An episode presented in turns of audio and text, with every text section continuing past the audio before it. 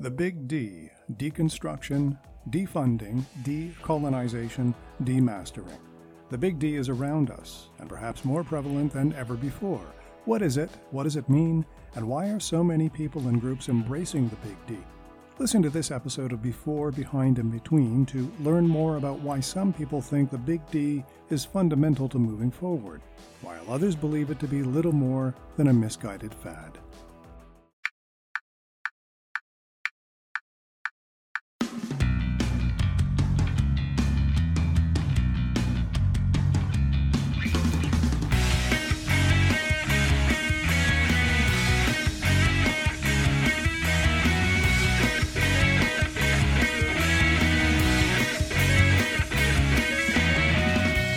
Podcast starts now.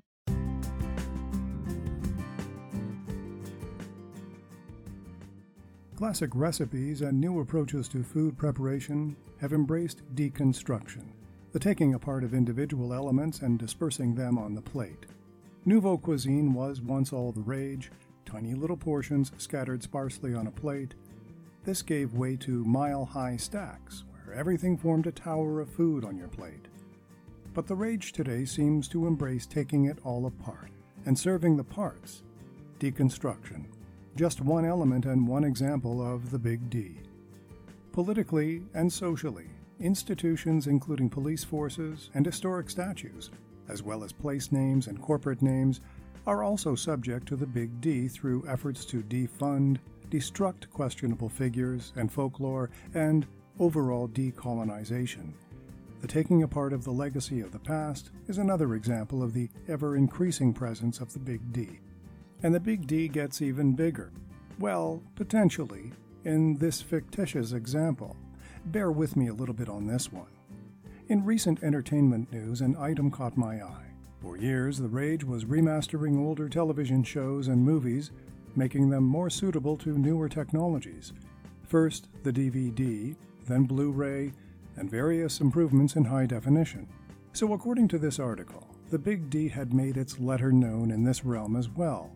Newer releases of Star Trek Voyager and Deep Space Nine, according to the article, won't be going forward, but will be going back in a manner of speaking, in the form of demastering. Newer packages of both programs would not only be released in the quality that viewers originally enjoyed when the programs were broadcast as first run in the 1990s, which is considerably lower than the high definition we experience today, but these shows will be released on VHS cassette tapes, something that head honchos responsible for the issuance explain as responding to customer demand, identified through focus groups. Wait a second, the VHS video cassette is coming back? Not quite yet. This bit of Trek news was actually a practical joke posted quite convincingly on a Star Trek focused website for April Fool's Day, although I wouldn't be surprised if such products were offered in the near future. The point that even in satire, someone out there gave acknowledgement and a nod to the creeping Big D in an absurd, funny, yet entirely doable take on remastering and demastering. With the Big D, the future, it seems, now looks to the past, both in fact and fiction. The age of the Big D, which is going backwards in order to move forwards, taking things apart and re examining their value in today's context. Interesting. Artists like Picasso, many decades ago, at one point in their careers, tried the Big D, going for simpler lines and forms, reducing complexity, deconstructing their approaches a method that was far more difficult than might first meet the eye. The point here is that the Big D has been around for generations, making its presence felt in art, architecture, music, organizational design, even nutrition. But I don't think I'm alone in wondering if today's prevalence of the Big D in so many fields of endeavor is more common than it has been the case in previous generations. It seems the Big D is everywhere. Is it a yearning for simpler things, and simpler times in our increasingly complex and misunderstood world? Is it nostalgia? Or is the prevalence of the Big D a sign of maturity, a more wholesome perspective of things? Or is it simply aimed to deconstruct because we can't think of what else to come up with? If we don't know how to construct a future, one might say, then we can look at how we deconstruct, demaster the present, which many assume will alter or enrich our understanding and appreciation of the past. One of the lessons in becoming a master watchmaker is taking apart the watch piece by piece, laying everything ever so carefully on a table, then reconstructing that watch. Build it, then take it apart in order to understand not only how to put it back together, but to see how all the pieces are related.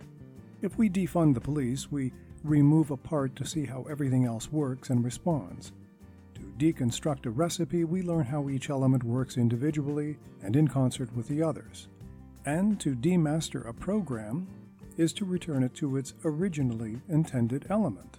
The Big D certainly has its pluses. But let's face it, the Big D is popular, as it is populist. These things tap into popular sentiment, which is a big reason why so many consider the Big D as little more than a responsive fad, a knee jerk reaction, something less proactive and more reactionary. Then again, the watchmaker's craft is centuries old, and the skills honed by deconstructing timepieces certainly are not going to fade into irrelevance anytime soon.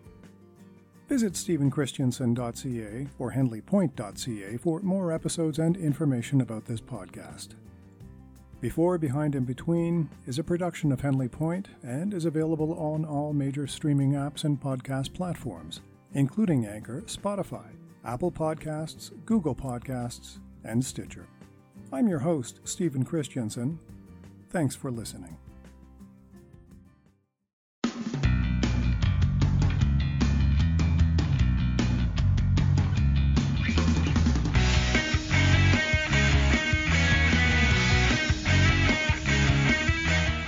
Production of Stephen Christiansen.